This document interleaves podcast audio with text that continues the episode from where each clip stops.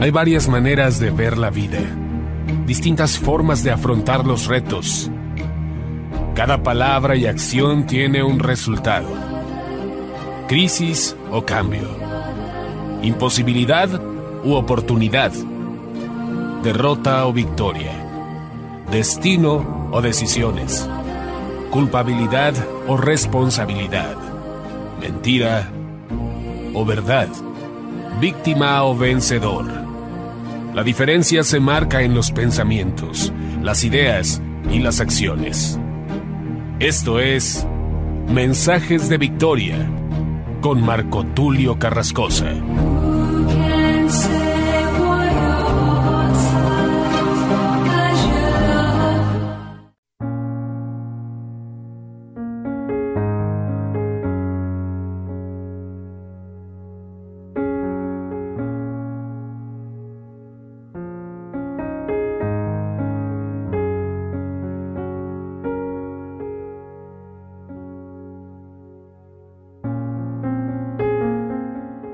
Bendiciones a todos, amados hermanos y amigos, qué gusto saludarles nuevamente a través de la radio, a través de internet. Hoy estoy compartiéndoles el episodio número 37 de la serie Los frutos del Espíritu Santo. A este episodio lo he titulado El fruto de la alegría. Qué interesante este episodio, hablar de alegría, hablar de este fruto tan importante en la vida cristiana. Muchos piensan que el cristiano es aburrido, es amargado, es una persona sin gozo. Otros también confunden la vida cristiana como una vida loca, como una vida llena de alegría, pero una alegría sin enfoque, es decir, diversión en todos los sentidos y una vida sin propósito. Hay gente que piensa que la alegría tiene que ver con contar chistes, con reírnos de todo, cuando la realidad es que el gozo del Señor tiene que ver con un regocijo espiritual. Y ese regocijo espiritual se ve traducido en una vida plena en todos los sentidos. Jesús no fue un hombre triste, aunque la escritura dice que fue experimentado en quebranto, varón de dolores, la escritura también nos muestra que él siempre estuvo gozoso. Él con gozo entregó su vida, y siempre mostró alegría en muchos sentidos. Hoy quiero hablarte de este fruto de la alegría y quiero que tengamos un paseo, un tour en la historia de Jesús y veamos cómo Jesús siempre tuvo gozo, tuvo regocijo y Él quiere que tú y yo tengamos esa misma alegría en abundancia. Antes de adentrarnos a la palabra de Dios, quiero que oremos y le pidamos al Espíritu Santo que nos llene de gozo, que nos llene de su plenitud para compartir este mensaje. Que Dios te bendiga con gran alegría, amado hermano y amigo que me escuchas a través de la radio y a través de internet. Oramos a Dios. Padre amado, te doy gracias en el nombre de Jesús. Gracias por tu presencia. Gracias por este tiempo. Gracias por tu palabra. Gracias por la unción que tú derramas sobre mi vida. Te ruego, amado Dios, que bendigas a cada hombre, cada mujer, cada anciano, cada anciana, cada niño, cada niña que nos escucha a través de la radio, a través de internet.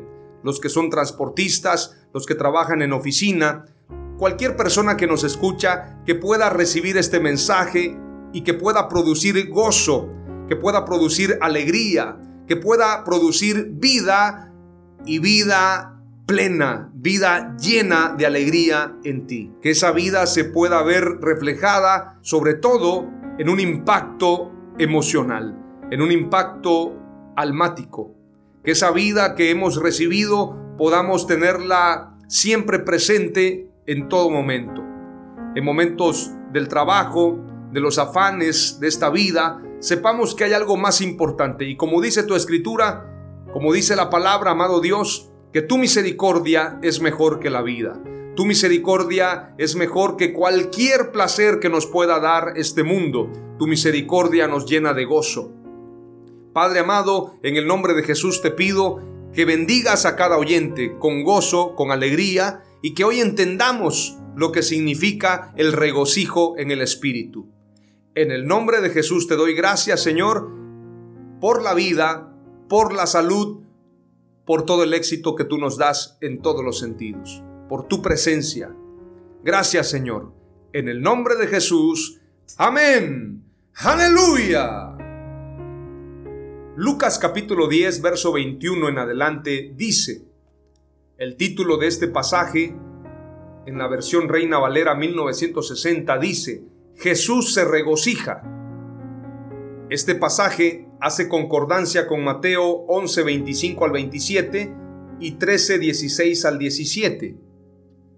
Dice la palabra de Dios. En aquella misma hora Jesús se regocijó en el Espíritu y dijo, Yo te alabo, oh Padre, Señor del cielo y de la tierra, porque escondiste estas cosas de los sabios y entendidos y las has revelado a los niños. Sí, Padre, porque así te agradó. Todas las cosas me fueron entregadas por mi Padre, y nadie conoce quién es el Hijo sino el Padre, ni quién es el Padre sino el Hijo, y aquel a quien el Hijo lo quiera revelar.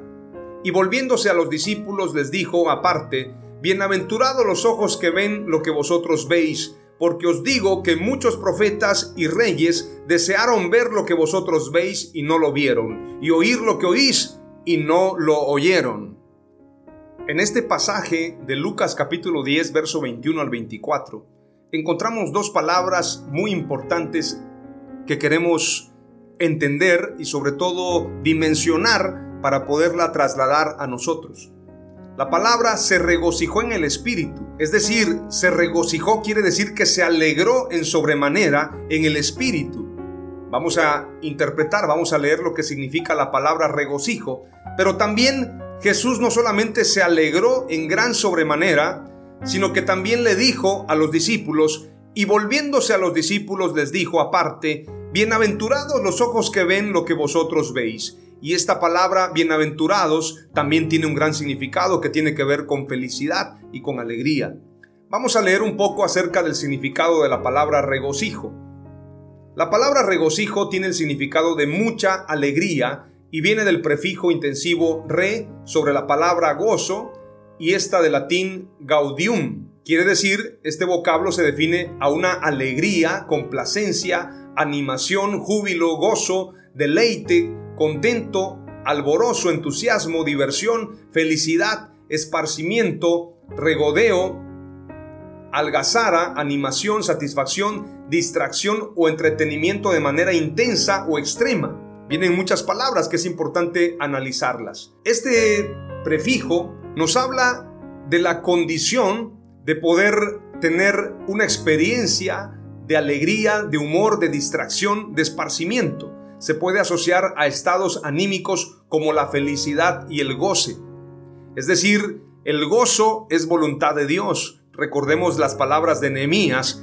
El gozo del Señor es nuestra fortaleza. Cuando una persona está alegre, esa persona puede ser plena, esa persona puede tener felicidad, esta persona puede tener una mejor reacción ante circunstancias difíciles. Pero si una persona está triste, entonces cualquier cosa le va a entristecer, cualquier canción, cualquier momento. Pero una persona que está alegre puede sacarle lo positivo aún a lo negativo. Recordemos lo que decía Albert Einstein. Hay gente que ve una calamidad en cada oportunidad, pero hay quienes encuentran una oportunidad en cada calamidad. En medio de esta pandemia han habido muchos negocios que han crecido porque aprendieron a innovarse, aprendieron a encontrar la oportunidad en cada calamidad.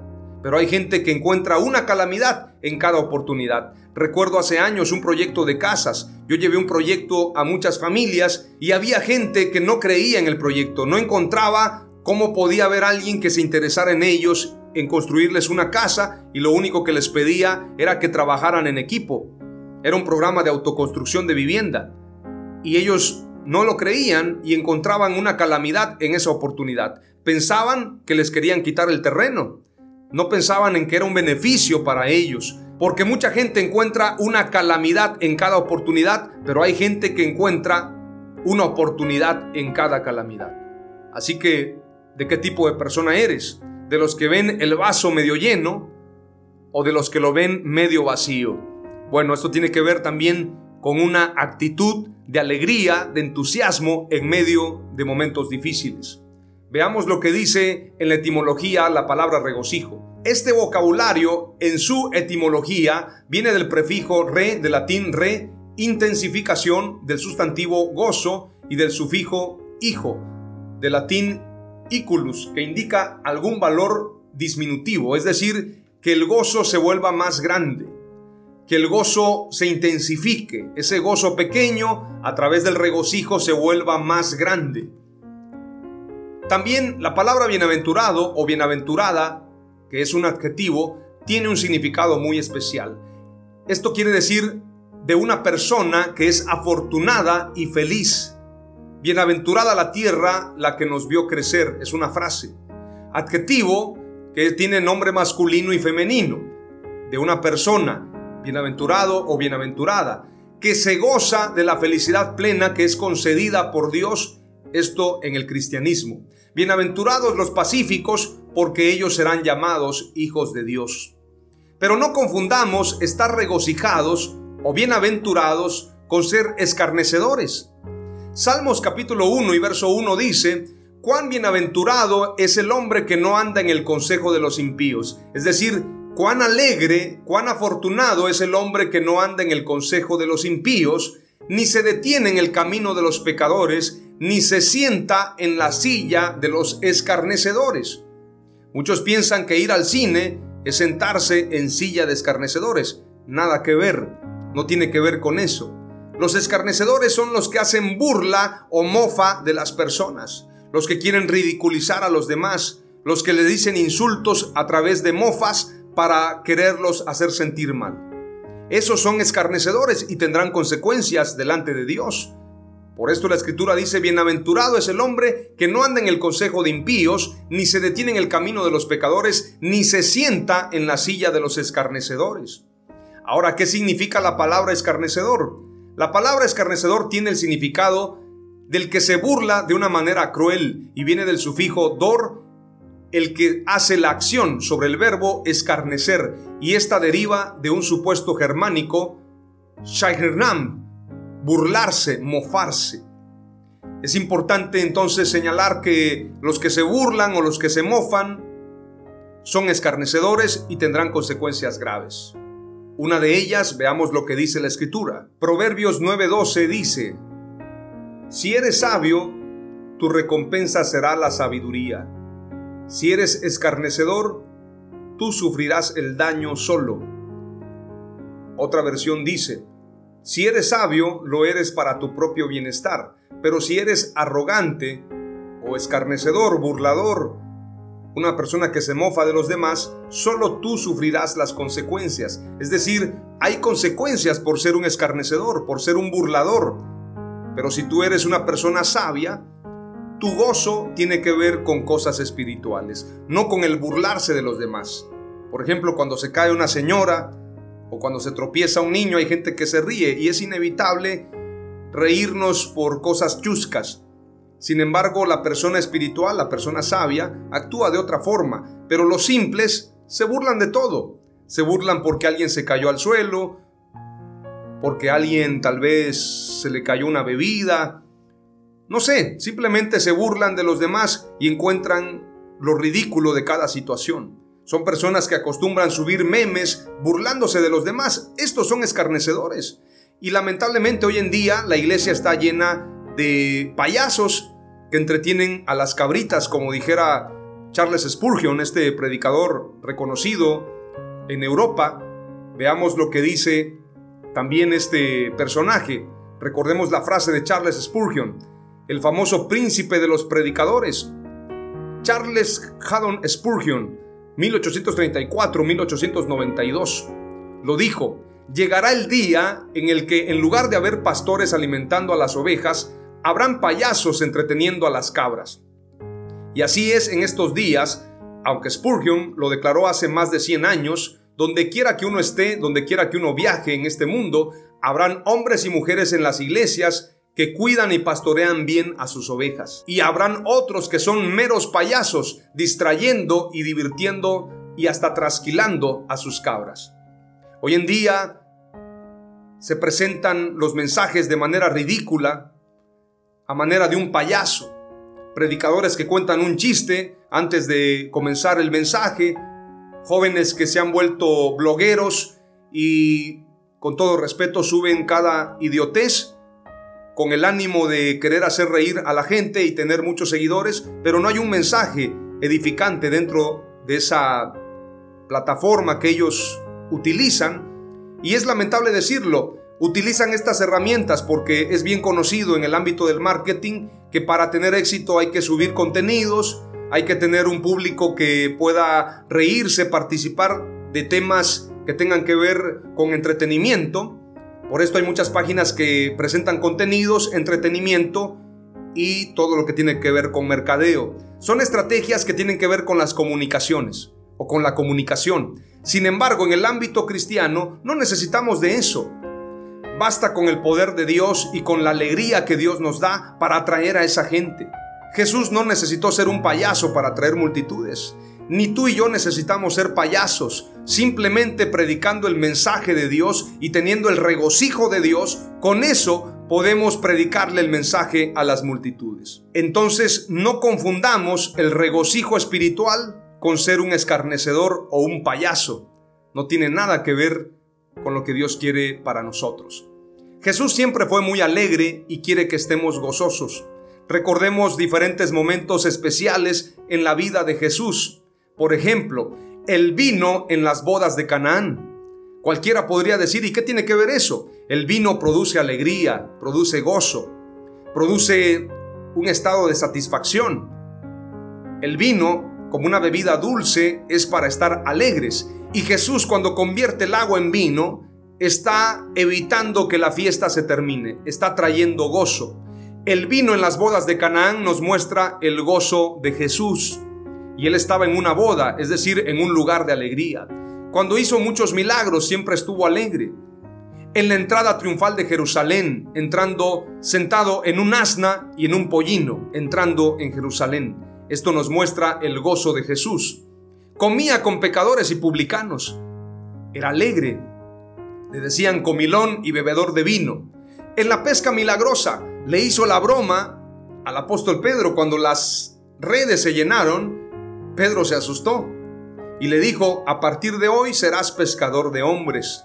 Es decir, Jesús trajo alegría, trajo una experiencia y yo creo que él sonrió mientras estaba haciendo este milagro con Pedro. Ese encuentro de amistad haciendo un milagro como este habla de un Dios habla de un amigo, habla de alguien alegre, la pesca milagrosa.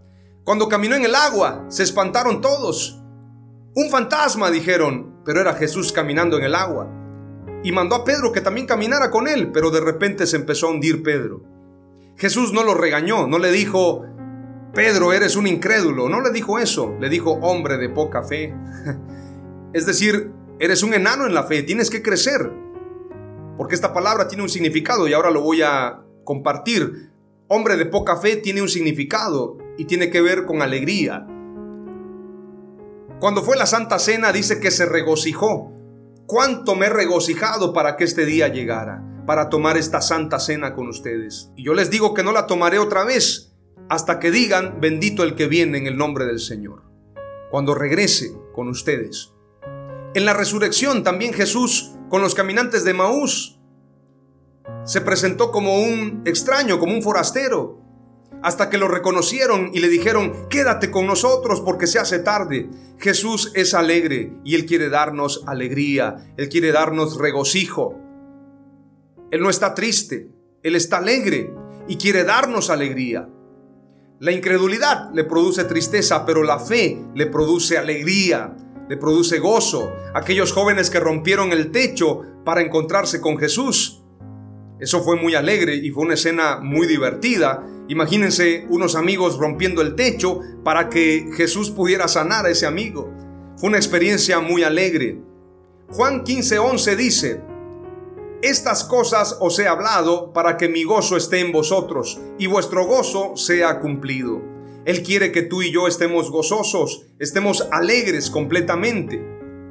Primera de Tesalonicenses capítulo 5, verso 16 al 18 dice, Estén siempre contentos, oren en todo momento, den gracias a Dios por todo, porque esto es lo que quiere de ustedes como creyentes en Cristo Jesús. ¿Qué es lo que quiere Jesús de nosotros? Que estemos alegres, que nos regocijemos en la vida eterna, en la vida que Él nos ha dado, esa vida en abundancia, esa vida completa, esa vida plena. Mateo 6:30 dice, y si la hierba del campo que hoy es y mañana se echa en el horno, Dios la viste así, ¿no hará mucho más a vosotros, hombres de poca fe? Él quiere darnos alegría y esta frase, hombres de poca fe, tiene un significado. No deja de tener su lado humorístico llamar a los discípulos oligopistoi, pequeños creyentes. Mateo 6:30, 8:26, 14:31, 16:8. Advirtiéndoles que deberían tener una fe al menos como un grano de mostaza, capaz de mover montañas. Mateo 16:20, 21, 21.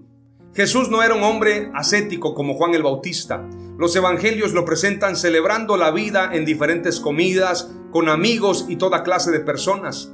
Valoraba a las personas sobre la ley y hablaba con el Padre como Abba y no como Altísimo y Soberano. Se reía de nuestras prioridades materiales y consumistas, invitando a relativizar las cosas. ¿De qué sirve al hombre ganar el mundo entero si él mismo se pierde? Es como un chiste. Marcos 8:36. Una clara invitación a la libertad, a la serenidad, a vivir a fondo sin dejar para mañana lo esencial de la vida. Cuando dice también Dejadlo, son ciegos guías de ciegos. Es algo chusco. Imagínese un ciego guiando a otro ciego. Es un chiste que Jesús está contando para describir la situación en la que se encuentran aquellos que no quieren entender la verdad. Jesús siempre fue alegre. Jesús quiere darnos vida y vida en abundancia. Juan 10:10 10 dice, el ladrón no viene sino para hurtar y matar y destruir. Yo he venido para que tengan vida y para que la tengan en abundancia. Al mostrar el gozo de Dios, demostramos vida y una vida en abundancia en Dios, una vida plena. Filipenses 4:4 dice, regocijaos en el Señor siempre, así que hermanos míos, amados y deseados, gozo y corona mía, estad así firmes en el Señor, amados ruego a Evodia y a Sintique que sean de un mismo sentir en el Señor. Asimismo te ruego también a ti, compañero fiel, que ayudes a estas que combatieron juntamente conmigo en el Evangelio, con Clemente también y los demás colaboradores míos, cuyos nombres están en el libro de la vida. Regocijaos en el Señor siempre, otra vez digo, regocijaos. Vuestra gentileza sea conocida de todos los hombres, el Señor está cerca. Por nada estéis afanosos, sino sean conocidas vuestras peticiones delante de Dios en toda oración y ruego con acción de gracias. Y la paz de Dios, que sobrepasa todo entendimiento, guardará vuestros corazones y vuestros pensamientos en Cristo Jesús. Antes de compartir las palabras clave, que son tres, quiero que guardes en tu corazón ese canto que dice, regocijaos y alegraos en él, regocijaos y alegraos en él, regocijaos en Él, alegraos en Él. Pon esa alabanza en tu corazón de Daniel Calvetti y regocíjate en el Señor, porque Dios hará cosas maravillosas, cosas gloriosas. Las tres palabras clave que te comparto el día de hoy son Jesús era alegre y sus discípulos también lo son. Si eres discípulo de Jesús, tienes que ser alegre. Jesús vino a dar vida y a darla en abundancia. Y número tres, el gozo muestra que tenemos vida, así que alégrate con Dios. Oramos en el nombre de Jesús. Padre amado, te doy gracias por este nuevo tiempo. Gracias por los regalos que tú me das. Gracias por este bello atardecer lleno de bendición, lleno de vida, por esta bella mañana, por este bello día. Gracias por todo lo que tú nos das. Hoy puedo decir que me has llenado de gozo. Has cambiado mi lamento en baile me has dado alegría, Señor. Te ruego, amado Dios, que bendigas a cada hombre y cada mujer que nos escucha, a cada anciano, a cada anciana, a cada niño y a cada niña. A cualquier persona que me escucha, que este mensaje traiga sanidad, traiga gozo, traiga alegría, traiga regocijo. Te lo pido, amado Dios, para gloria y honra de tu nombre. En el nombre de Jesús. Amén. Aleluya.